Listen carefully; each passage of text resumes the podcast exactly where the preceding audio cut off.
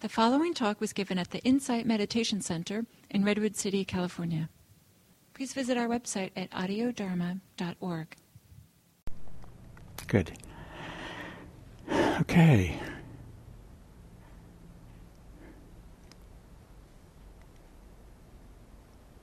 There's this funny um, video on YouTube.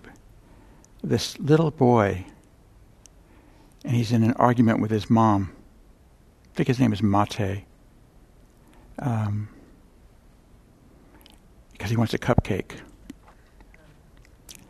And he is, uh, and his mom's explaining to him very kindly, but you know, surely why he can't have a cupcake. But every time she tries to open her mouth to explain, he says, Linda, listen, listen to me, Linda, Linda, you're not listening to me. And he's like two years old, or, you know, he's like, you don't even think he's, he could talk. Listen to me, Linda, no. And, and, and just over, over, um, talks her every time she tries to kindly explain. And, um, he's really in a stew because it's his view, his opinion that he should get that cupcake. And it's her view that he shouldn't get that cupcake.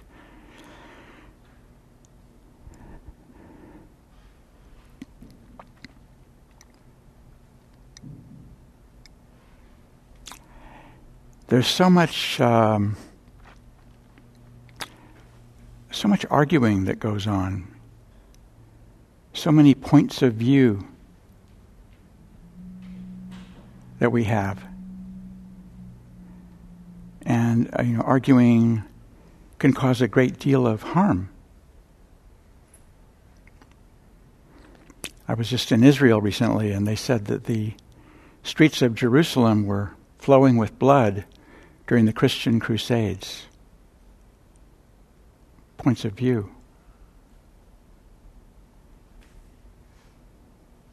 They were just different religions. Untold injustices, violence, pain. Um, is caused by someone's uh, by different points of view about religion, the color of skin.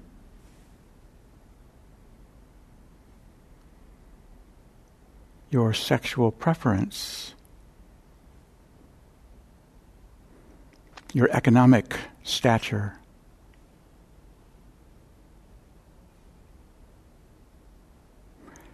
And the funny thing is, like Matteo, they all think they're right. They all think they're right. The terrorists think they're right. In familial conflicts, each one thinks he or she is right. These ideas of views of right and wrong, good and bad, fair and unfair, just and unjust.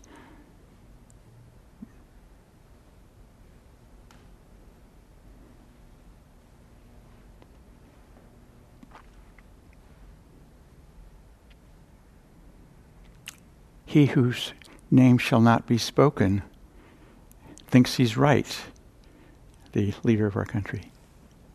I bet he thinks he's right. Um, and I bet he thinks that he's good and his opposition is bad and he's a victim of abuse and he's a victim of their oppression and um, it's not fair the way they talk about him. Fake news. Painful.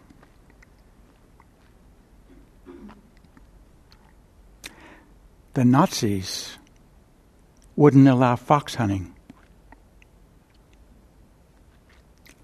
They were very humane with foxes. Then the British, when the British came in, they allowed fox hunting again.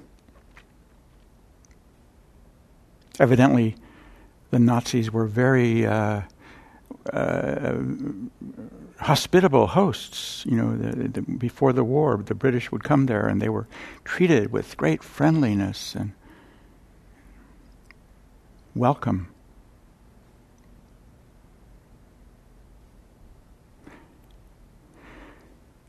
And then we adopt these points of view about ourselves. Cause us terrible conflicts and pain, thinking that we're, we're good and we've been treated unjustly. How many of you have been treated fairly all your life? Not many hands. You've been treated fairly all your life? Kidding. Yeah. Um, and so then we think, uh, you know, we are right and they're wrong. Or we think that we're bad because we've adopted we've adopted values from the society. We've adopted values from our families We've adopted values from our culture. We adopt the you know the hatreds that come our way. We somehow we think they're justified because they've been so prevalent.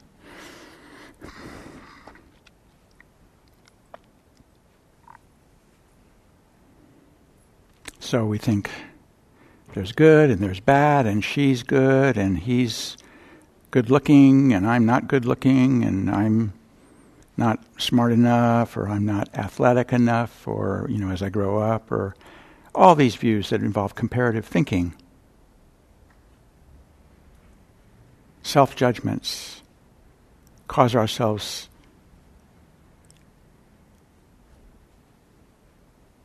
lots of splits in our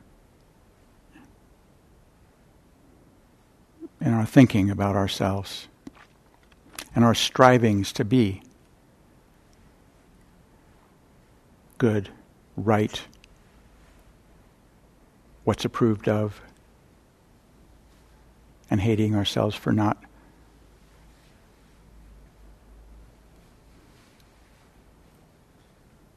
not uh, falling in line with the favorable views of our culture and society and families.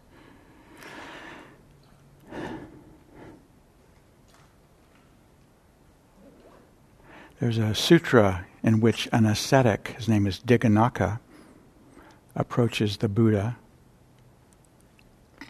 And after they, they exchange the customary pleasantries, he's a wandering ascetic, just like the Buddha was a wandering ascetic. And he said to the Buddha, Nothing pleases me. That was his statement. That was his view. The Buddha recognized this as a view, a view of an ascetic, an ascetic who tries, whose effort is to destroy all desire, destroy all wanting by destroying his body. The Buddha did that. So the Buddha said to Dighanakha, Dighanakha, does the view that nothing pleases you, does that please you? But Dighanakha was kind of stubborn. And he said, Yeah, it pleases me, but I still stand by my case. You get to thinking he's not too smart in some way. He's an ascetic, he's not a meditator. So the Buddha went on to say, Well, Dighanakha, if you stubbornly hold on to your view, and someone else comes up and they have the view that everything pleases me, and he's stubbornly fixated on his view, you're just going to argue the consequences of your holding to view is argument, contention, suffering, strife. Dighanakha could see this.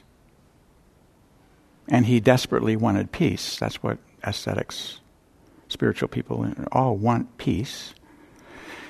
So this, this was a, a powerful argument for Dighanakha. And then the Buddha went on Suppose someone comes up to both of you and they say, Well, some things please me, and some things don't please me. And then the three of you get into a uh, argument, you all three hold on to your views. Let's see, the words are This is the truth, all else is false, stubbornly, not given up easily. He says, and then you have to worry. You have to worry because this dispute will cause this this uh, will cause trouble. It's cause a lot of trouble for you.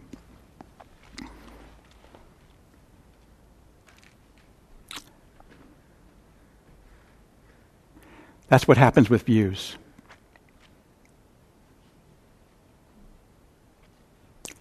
So next time you get in an argument,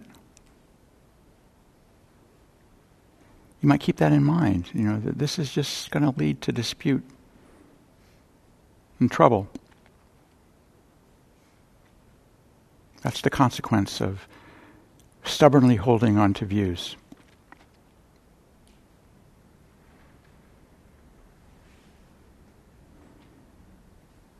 It says in the scriptures you, you shouldn't talk ethics to someone who's not ethical.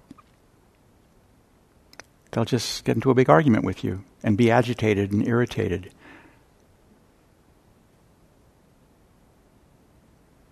You shouldn't talk about wisdom to people who have no wisdom, and so on and so forth. So, tenets of right speech, skillful speech is say what's useful, what's helpful, and what can be heard. If it can't be heard, there's no, no reason to say it. It's just going to cause dispute and trouble.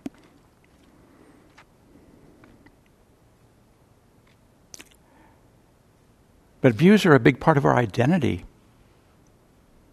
We think we are our views.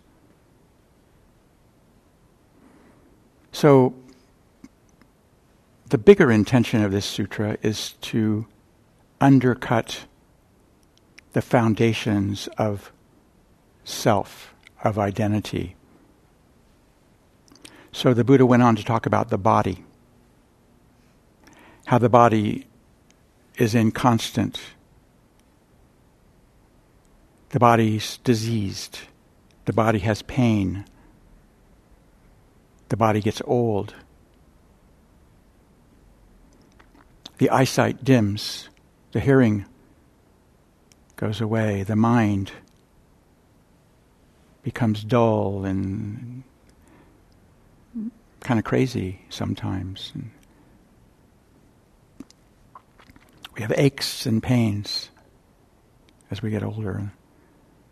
Our bones kind of calcify within our system and cover our hearts and stop our the flow of our blood and our energy. So there's a uh, a ritual in Tibet when a monk dies. He's taken to a charring ground, and there are men there with long knives. They're called slicers, and they slice up the flesh into little pieces, and then hordes of vultures descend on the flesh and eat it up within two or three minutes. And then the monks go to the bones and they grind up the bones into powder and throw them to the sky.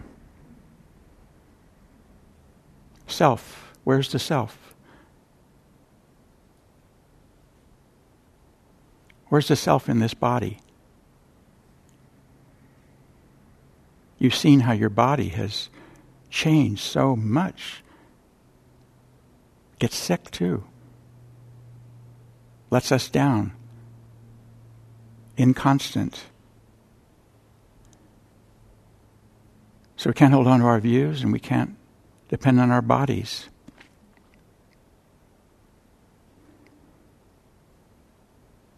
You thought this was this evening about metta. we'll get there. Um, so, uh, and then he went on to talk about change in general. Sometimes we're pleased, sometimes we're not pleased, sometimes it's sort of nothing, not like in the neutral, neutral zone. Sometimes we like what we taste, and sometimes we don't like what we taste, don't like what we hear, like what we see, don't like what we feel, or just don't feel that much at all. Always changing. And along with the changes in our feelings are the changes in our mental processes and the changes in our perceptions.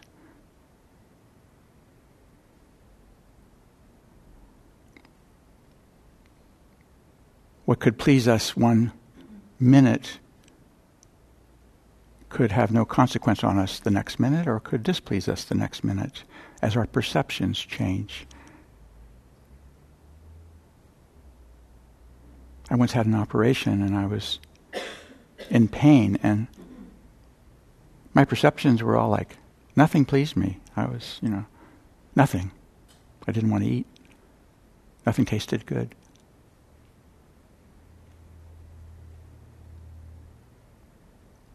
So, um, Dighanakha on hearing, so you can't count on anything because everything's changing all the time thoughts, consciousness, feelings, perceptions, the body, views. So Dighanakha uh, was not very advanced before he heard this, but as he heard this, he became what's called a stream enterer. He got faith. He got faith in the path, the path, and and he uh, and faith is uh, is like an entry into the path. It's like showing up, showing up for the present moment, wanting to see what's here.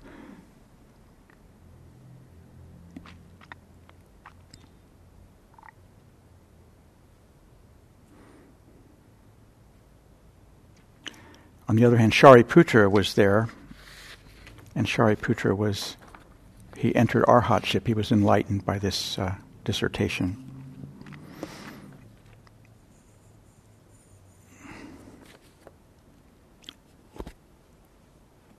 So I am a uh, some, somewhat recent grandfather. There's a baby in my life now. And this baby, he seems like, you know, he doesn't have views, and he's not attached to his body, and he's not, you know, not attached to much of anything. He just, he's just going with the flow. And he's held, it, feel, it seems to me that he's held in love. That for him, being here is love. I go in to see him, and he's being held by someone, and they, they see me at the door. And a big smile, big smile comes across his face and his eyes. They light up. And he does this with, you know, not just me, with his grandma and his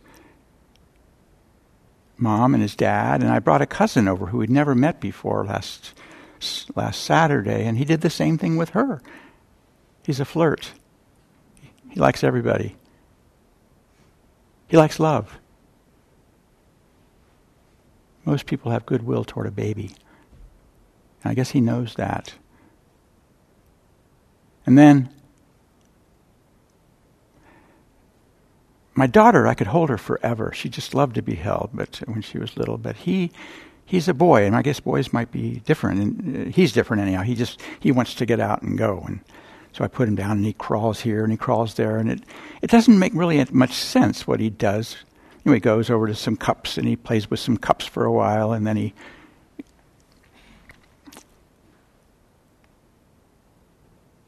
But he feels so safe, obviously so safe in doing whatever he does, going wherever he goes, crawling in one direction, then turning around and crawling in another direction.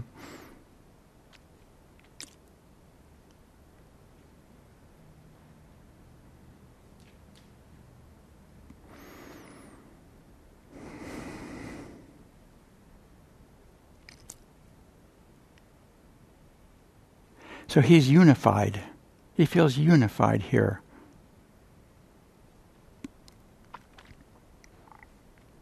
And I, uh,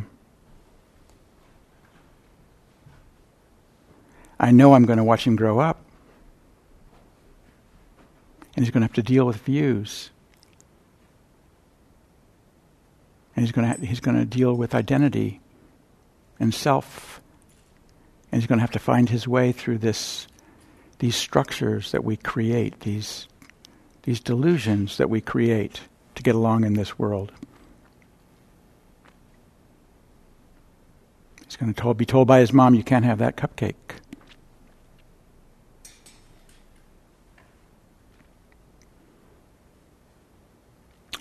So the Buddha was an ascetic, and he was a very strong practicing ascetic. It was said that he got so thin, cadaver thin, that you could barely fit a mustard seed between his stomach and his spine. And he wasn't getting anywhere. He wasn't his he was not relieving himself from stress and suffering. He realized this is not working. And he was in some kind of despair. And he couldn't walk, and he was crawling to the river to get some water. And this kindly, lovely 18 year old girl, her name was Sugata, saw him from across the river. She was a shepherdess tending to her sheep, and she'd been watching the Buddha for a long time. So she made some porridge out of rice and sheep's milk, a porridge. And she put it into a bowl and, brought it over to him. And with great kindness, she handed it to him. And wordlessly, he took it, felt her kindness, and ate the porridge. And he somewhat revived. He revived. And as he revived, maybe from Sugata's kindness and the porridge, a vision came over him, an epiphany, you could say an enlightenment. And it was a vision of himself as a boy, an eight year old boy, how he was as a boy. He was sitting under the shade of a tree. Maybe some sunlight was coming through. And he was watching his father um, in chariot, in a chariot, doing a ceremony in the fields beyond, a, a harvest ceremony. And what he saw, was what he witnessed, was some great peace and well being and absorption in unity in this boy. This simple, innocent, safe,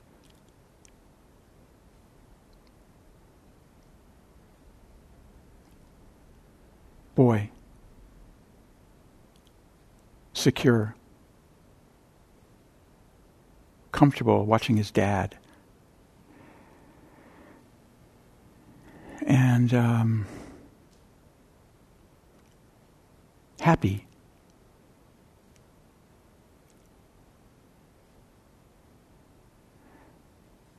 And it was, and this was Buddha's enlightenment.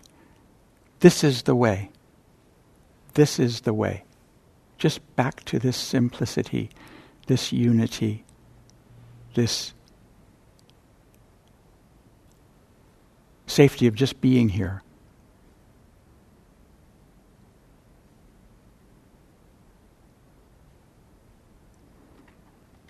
And then he went over to a tree, the Bodhi tree, and he sat under the tree and he vowed to meditate until he was completely and thoroughly illuminated with this vision.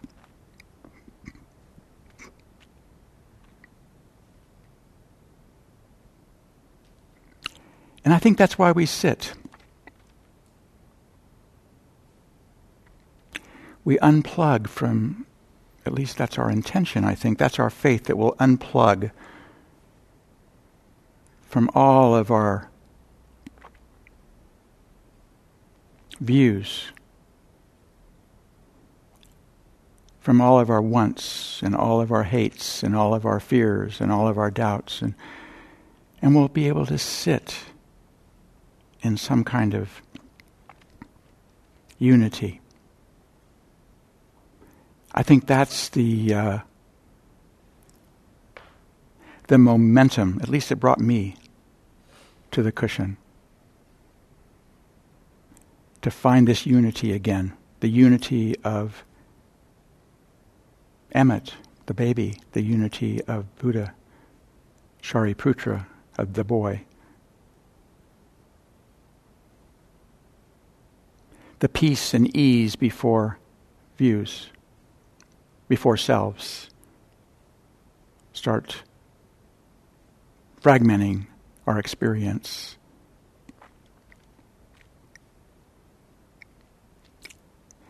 So, like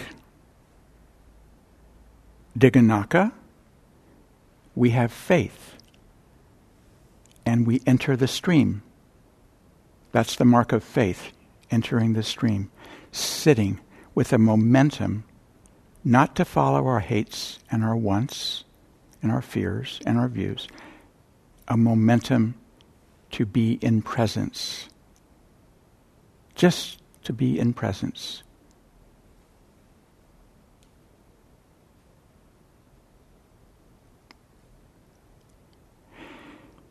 And something that I've that I've learned about meditation is is I value this momentum, this momentum of faith. Um, faith is called saddha, and it's accompanied by a word bala, which is strength. And a, a, a much better translation for us than faith is confidence sitting with confidence, confidence in this unity, and strength in this unity, and entering, entering into the stream, entering into the present moment with strength and confidence. And um, so, you know, we, I think it's common, it was for me, I know, uh, to like, you know, go off into thought and you know, drift away from the present moment, and I can't do this, and you know, criticize ourselves and judge ourselves, and say, or like say, come back, and you know, jerk ourselves back, and kind of a, with a, a, a, an anger, like an aversion, uh, a judgment is uh, can can enter in, but I think we're much better served to just rather than that, like I've got to come back, rather than that, re enter. Get in touch with the momentum, the momentum that brought you here. I don't know if that makes any sense to you, but maybe you can experience it. Experience the momentum and then just stay with the momentum and and then go off and, and then knowing that momentum, knowing that confidence. And you can do that in our daily life too. We can just like Stay with the stream. The stream of the presence, of your presence.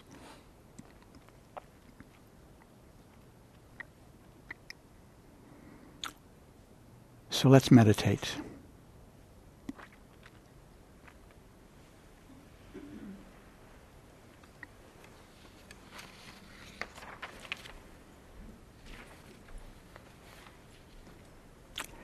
And I just um, want to introduce this by saying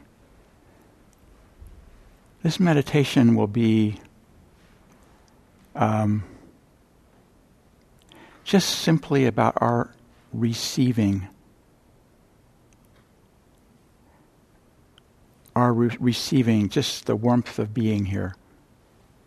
Our receiving. We, we know about goodwill toward others, we know about friendliness. Toward, just kind of receiving um,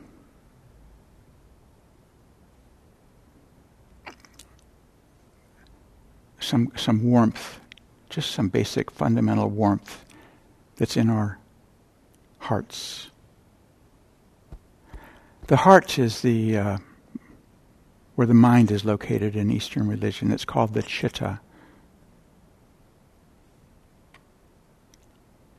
So before we enter into meditation, I just want to read you a poem that might arouse your chitta.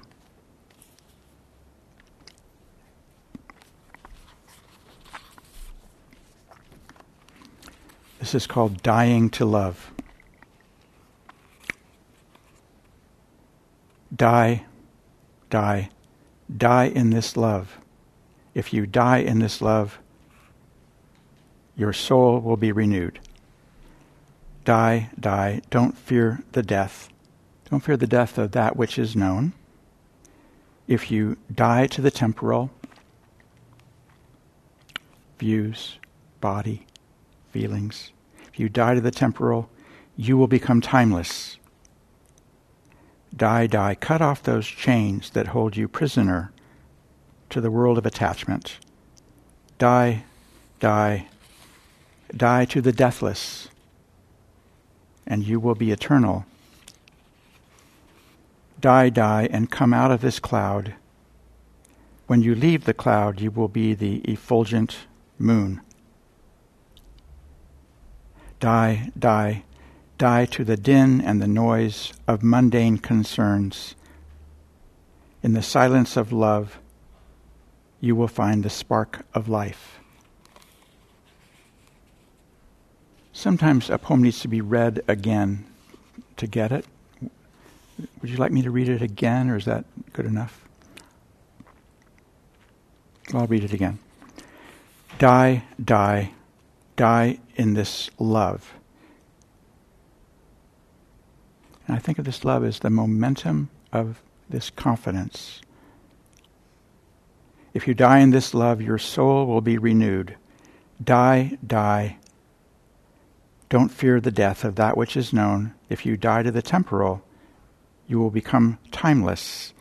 Die, die. Cut off those chains that hold you prisoner to the world of attachment. Die, die, die to the deathless, and you will be eternal. Die, die, and come out of this cloud. When you leave the cloud, you will be the effulgent moon. Die, die, die to the din and the noise of mundane concerns. In the silence of love, you will find the spark of life.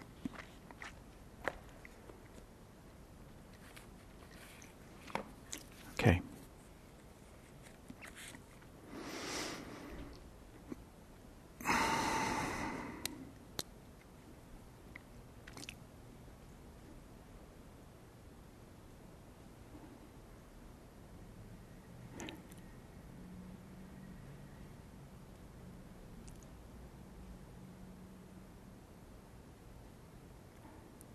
So enter into presence.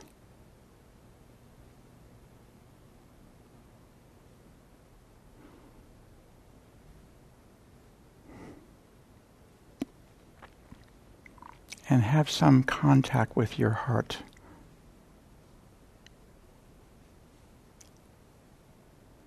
The texture of your heart.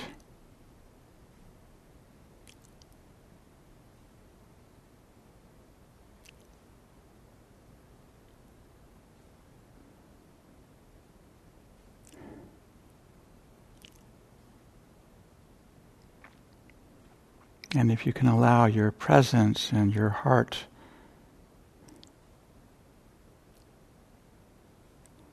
allow it to penetrate your foundations.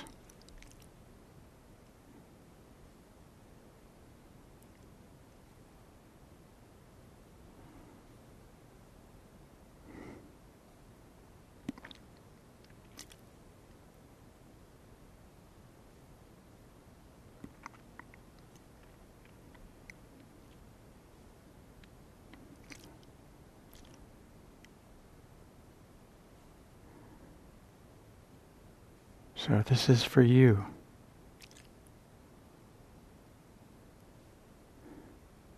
You don't deserve anything. You don't have to give anything back.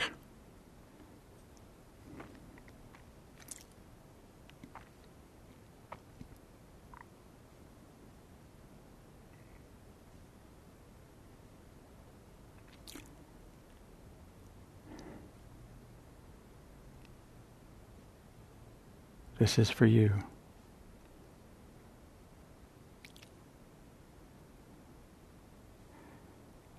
And dislodge all triggers.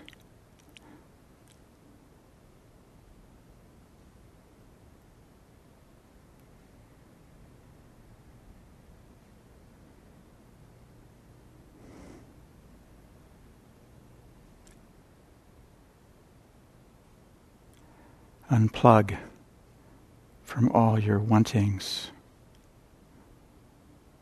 Just for now.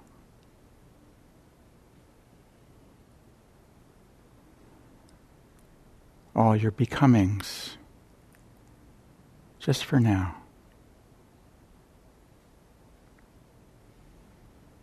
All your hatings.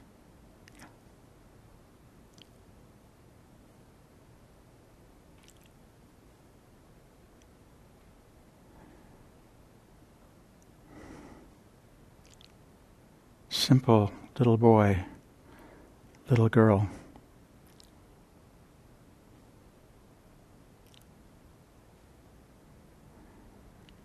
Just receiving this.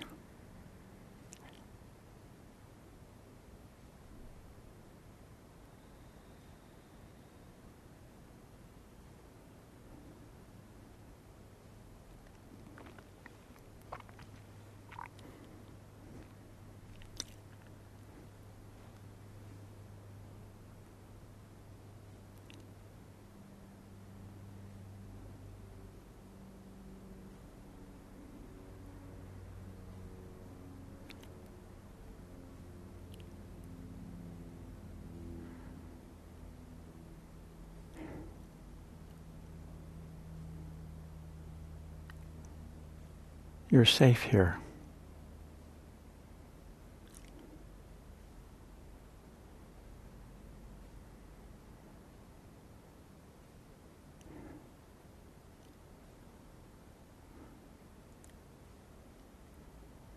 Receive just the goodwill in your heart.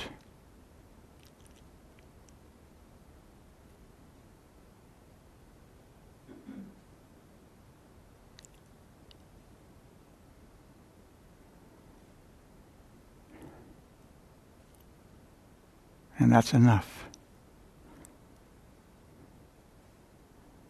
No need to become anything.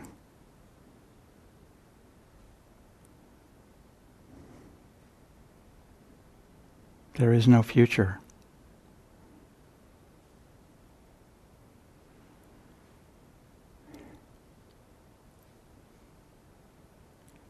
Just this heart, just this goodwill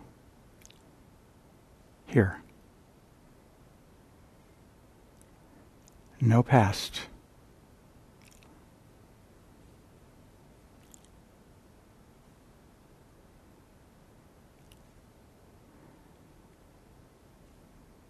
And you're perfect just the way you are.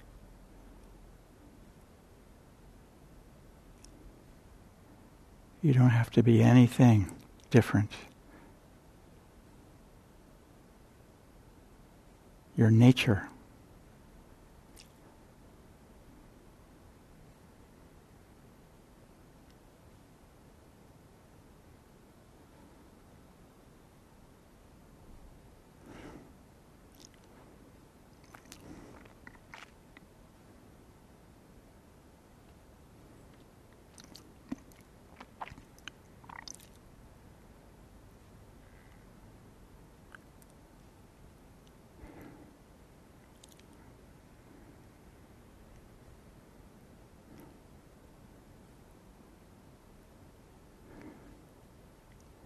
and I get a sense of the momentum of this and of this showing up with presence, heart presence. And when the mind drifts off into different worlds, remember this energy.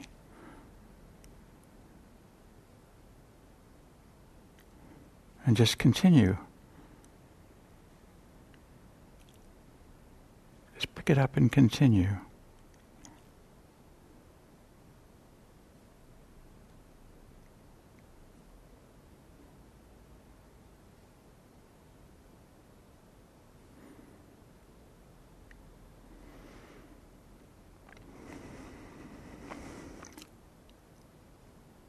You don't have to look like anything.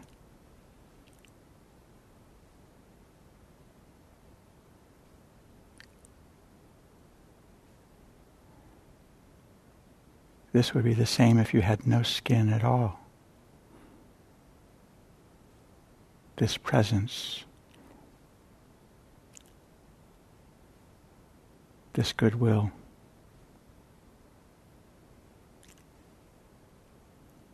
receiving this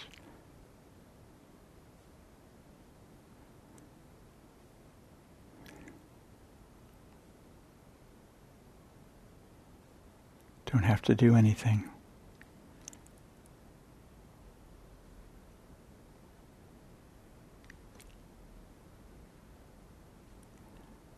You are welcome here. You're welcome just the way you are.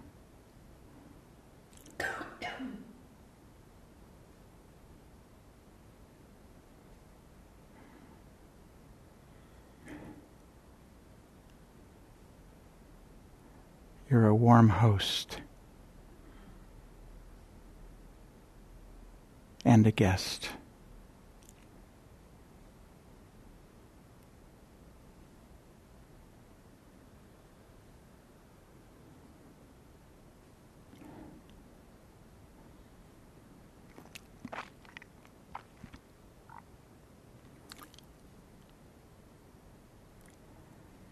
Allow this to sink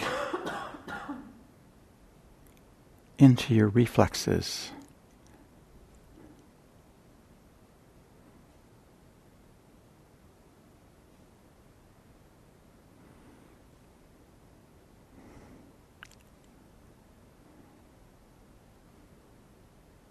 This ground. ground of being, warm ground of being.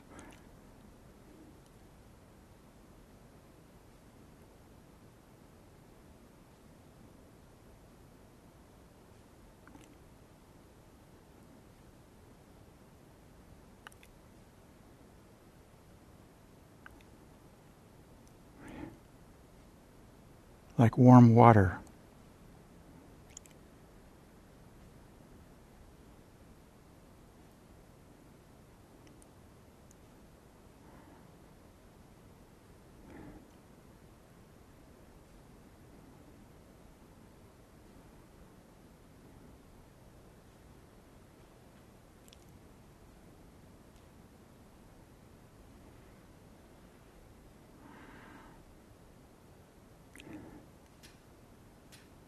Warm hands on your chest.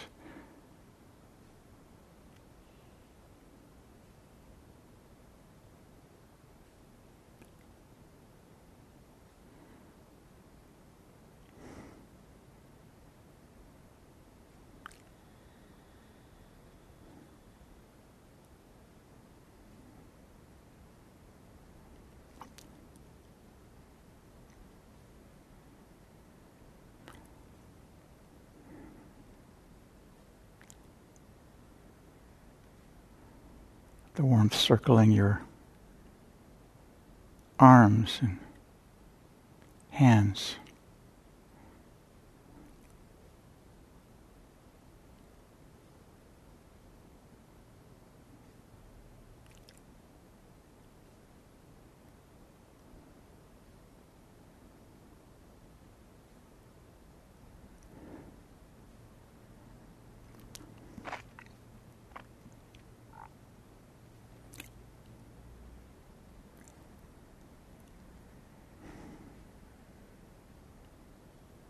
warm,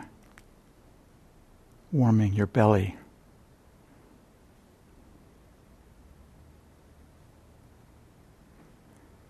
And all the organs, warming all the organs that work tirelessly to keep us alive. Our pancreas and abdomen and kidneys and lungs, heart, intestines.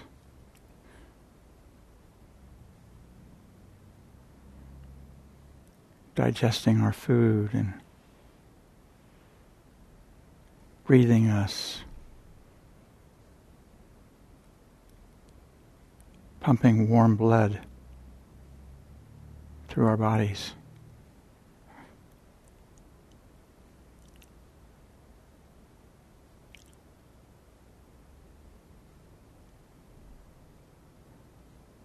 Keeping us warm.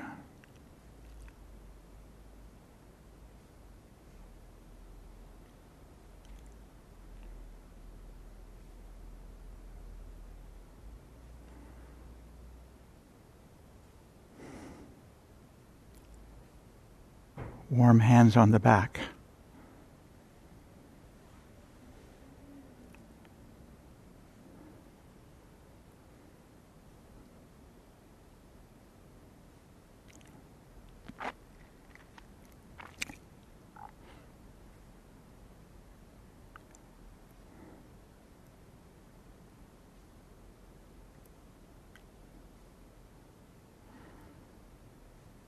Penetrating our being.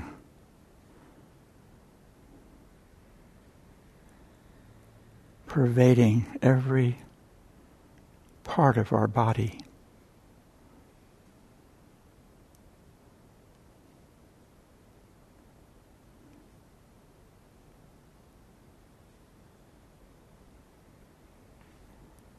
Around our neck.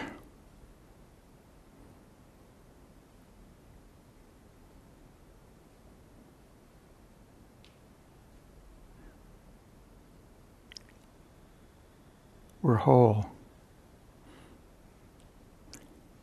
unified in this warmth.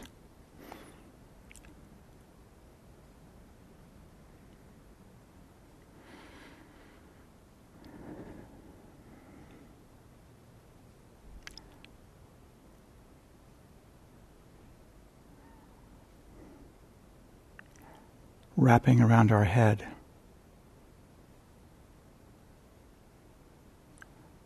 Warm hands on our face.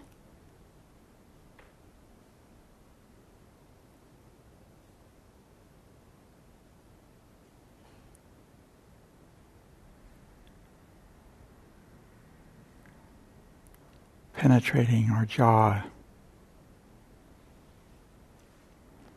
holding the tension, it's okay. Nothing is required of you. Penetrating the eyes.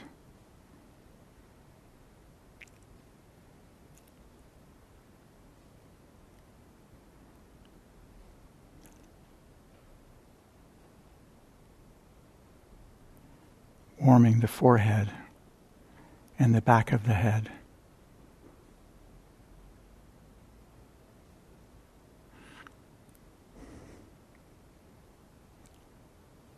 And the thinking muscle, the brain.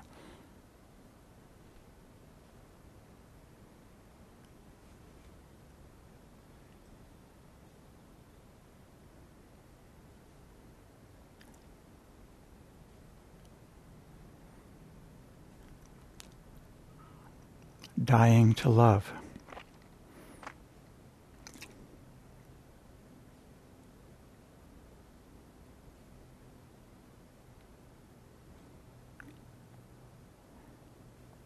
Being held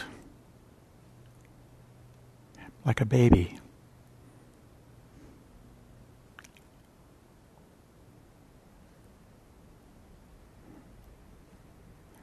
Like a boy in space and light.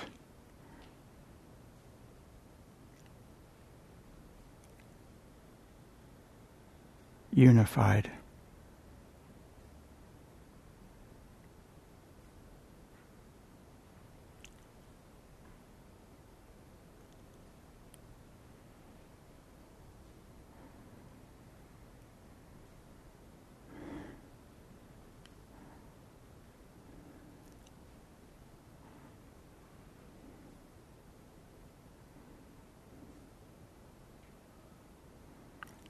This is enough.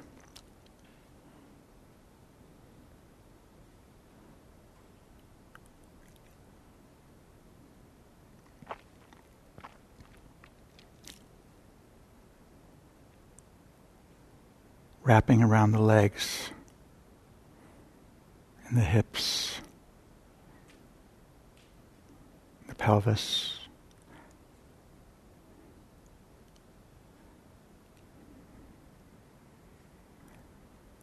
Penetrating the bone.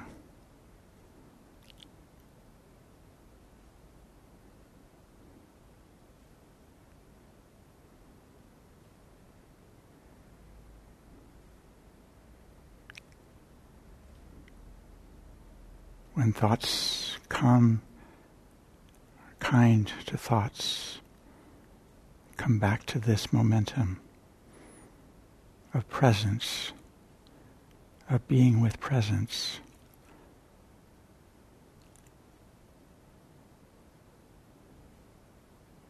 Warming the feet on the ground.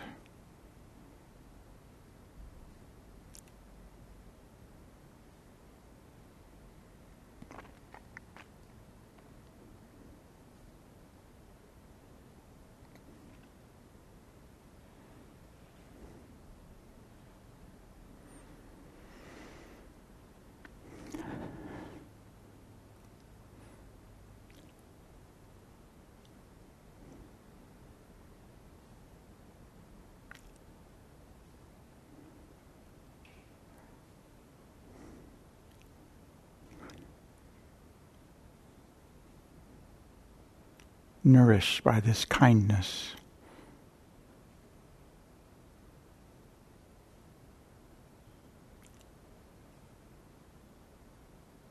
Healed by this kindness.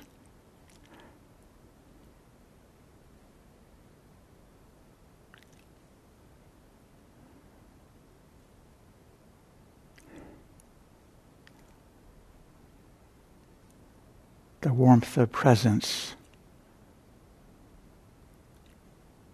is medicine for all of our ills.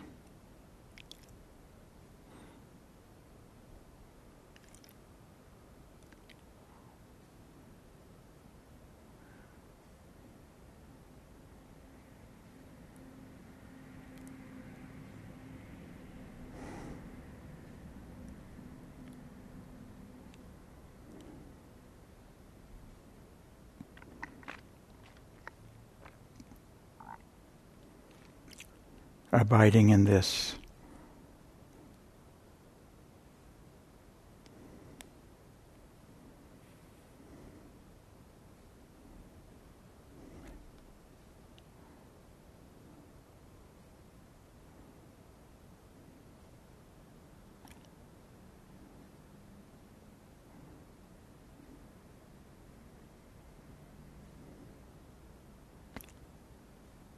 being held by this quality,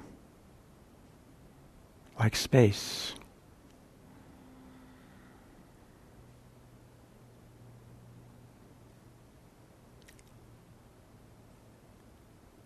Like a sunny day.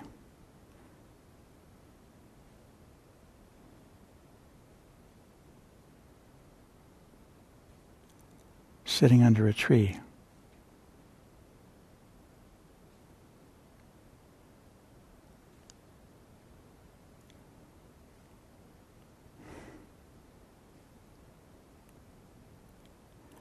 dissolving into this.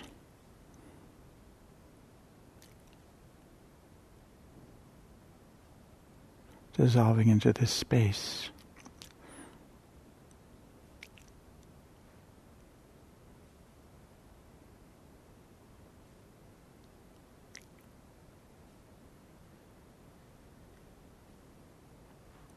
measureless.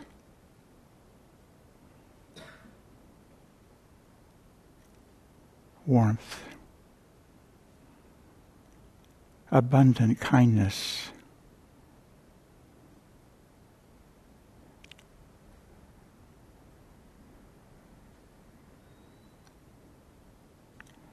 this realm of goodwill.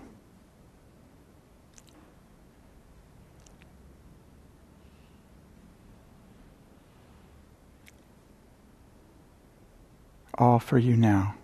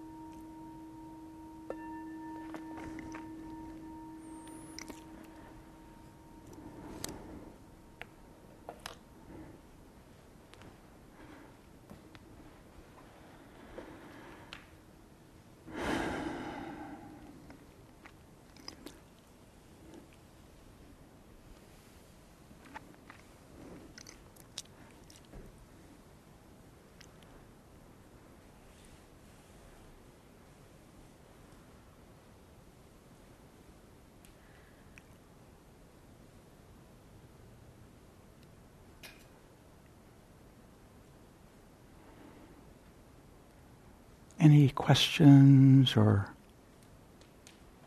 comments? We have about a minute.